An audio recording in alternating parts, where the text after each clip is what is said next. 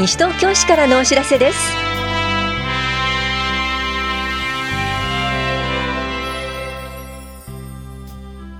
今日は休日診療を行っている当番の病院。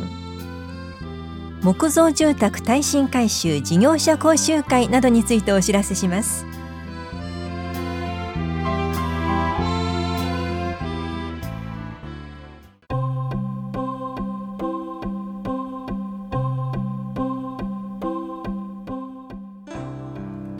休日診療のお知らせです。今日診療を行っている病院は棚視町4丁目のさっさ総合病院と中町1丁目休日診療所です。さっさ総合病院の診療時間は夜10時までで電話番号は461-1535 461-1535休日診療所の診療時間は夜9時までで電話番号は424-3331 424-3331です。受診の際は小児科など診療科目をお問い合わせの上お出かけください。歯科・歯の診療はひばりが丘1丁目の山本歯科医院が行っています。受付時間は夕方4時までです。山本歯科医の電話番号は421-1182 421-1182です。受診の際はお問い合わせの上お出かけください。また健康保険証と診察代をお持ちください。休日診療のお知らせでした。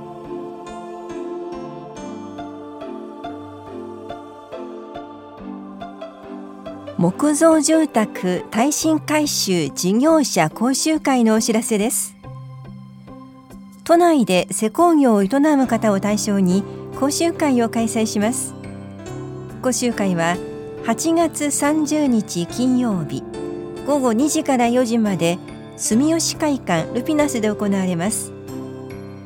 参加ご希望の方は26日までに電話でお申し込みください。定員は50人で申し込み順となります。お申し込みお問い合わせは大谷庁舎住宅課までどうぞ。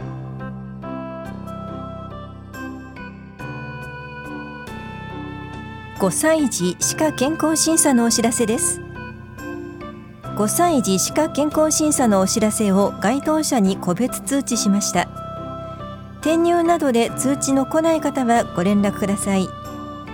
検診は10月31日まで実施指定歯科医療機関で行っています。内容は歯科検診相談歯科保健指導必要に応じて復活物塗布を行っています。お問い合わせは大谷保健福祉総合センター健康課までどうぞ。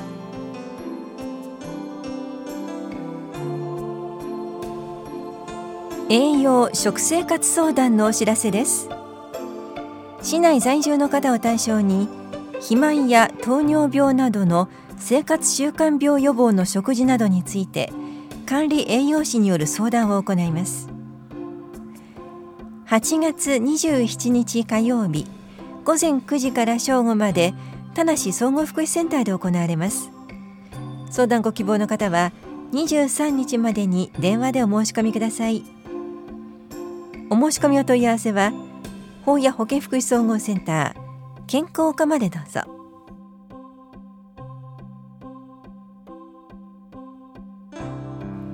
未婚の児童扶養手当受給者への給付金支給のお知らせです。児童扶養手当受給者のうち未婚の一人親の方に対し今年度の臨時特別の措置として給付金を支給します。該当する方は子育て支援課窓口で申請してください。対象となるのは今年11月分の児童扶養手当の支給を受ける父または母でこれまでに婚姻をしたことがない方。事実婚をしていない方または事実婚の相手方の精子が明らかでない方です。支給額は1万7500円です。申請は来年1月まで受け付けています。現在児童扶養手当を受給中の方は現況届の手続きの際に給付金の申請も受け付けます。詳しくは棚視聴者子育て支援課までお問い合わせください。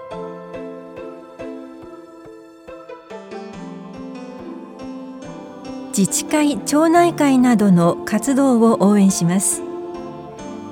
市内の自治会町内会及びマンション管理組合が実施する地域福祉の促進や地域づくりに役立つ活動を対象に事業費の一部を補助します。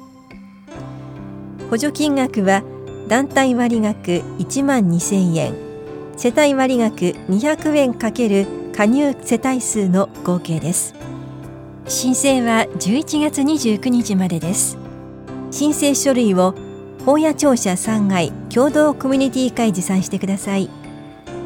詳細は共同コミュニティ課までお問い合わせください。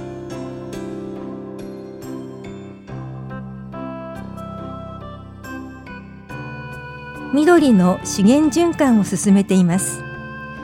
西東京市では剪定枝草落ち葉を緑の資源としてリサイクル堆肥や発電所の燃料としており今年度も資源化する予定です。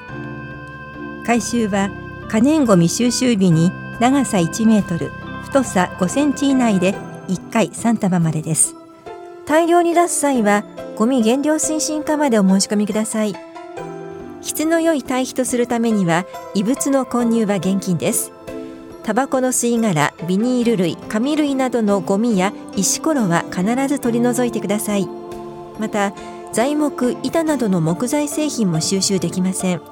また園芸業者などが行った剪定枝草類は収集をお断りする場合がありますので収集処理も含めた契約をお願いします。ゴミ減量推進課からのお知らせでした。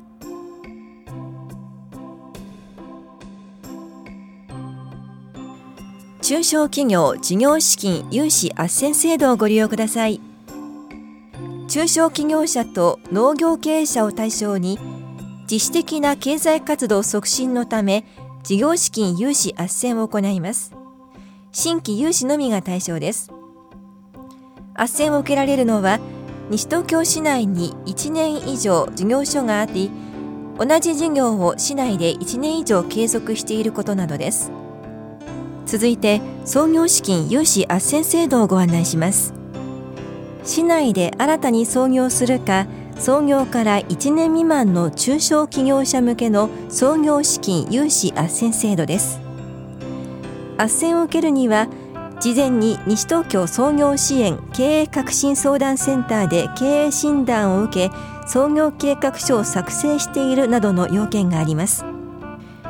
いずれの融資も融資限度額は運転資金が700万円設備資金運転設備併用は1000万円で償還方法は元金均等月付償還。償還期間は運転資金が5年以内設備資金と運転設備併用は7年以内です。借受者の負担率は年0.980%となります。なお創業資金融資斡旋制度に特定創業メニューが加わりました。これは創業支援計画に位置づける西東京市の特定創業支援事業により支援を受け証明書を取得した方への従来の創業資金よりも利率などが優遇された融資斡旋です。資金の限度額などはこれまでの創業資金融資斡旋制度と同じですが借受者の負担率は年0.580%となります。申し込みは随時受け付けています。大谷庁舎3階産業振興課へ直接持参してください。申し込み書類は市のホームページからダウンロードすることができます。また産業振興課と取扱金融機関でもお配りしています。お問い合わせは産業振興課までどうぞ。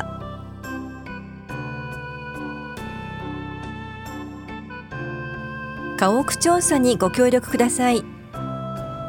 今年1月2日から来年1月1日までの期間中に新築増改築などをした家屋は来年度から固定資産税都市計画税の課税対象となります。これに伴い西東京市では税額の元となる家屋の評価額を算出するため家屋調査を行っています。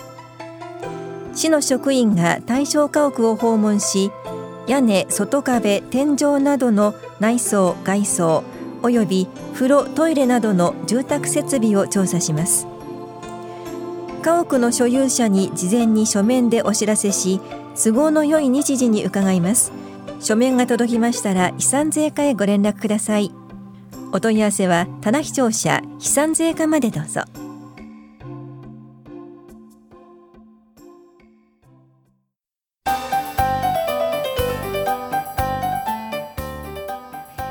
熱中症危険宣言。熱中症は人事ではありません。連日の記録的な猛暑により各地で熱中症の健康被害が発生しています。私は大丈夫と過信せずに一人一人が熱中症予防の正しい知識を持ち暑い夏を乗り切りましょう。熱中症の症状は高い体温全く汗をかかない。触るととても熱い。ズキンズキンとする頭痛。めまい吐き気と応答が異常である。呼びかけに反応がないなどの意識障害です。このような症状が生じている場合には重症の熱中症を疑いましょう。応急処置としてできるだけ早く体を冷やす必要があります。外であれば日陰室内であればクーラーが効いている部屋など涼しく風通しの良い場所へ移動しましょう。できるだけ早く体を冷やすことが大切です。脱衣と冷却を行いましょう。さらに水分塩分を補給します。冷たい水を飲みましょう。大量の発汗があった場合は汗で失われた塩分も適切に補える経口補水液やスポーツドリンクなどが適切です。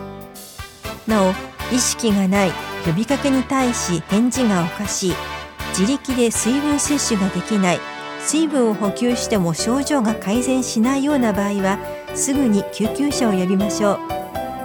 救急車を呼ぶべきか迷った時は電話で東京消防庁救急相談センターシャープ7119シャープ7119へご相談ください。24時間年中無休です。熱中症の予防には室内屋外を問わず意識的に水分を飲む。エアコンを上手に活用する。外出時は帽子や日傘を活用する。食欲がない時は栄養補助食品をうまくとりましょう。そして調子が悪いなと感じたら早めに医療機関を受診しましょう。法や保健福祉総合センター健康課からのお知らせでした。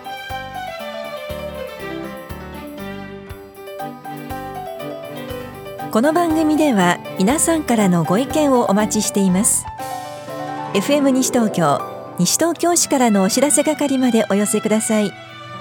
またお知らせについての詳しい内容は広報西東京や西東京市ウェブをご覧いただくか西東京市役所までお問い合わせください。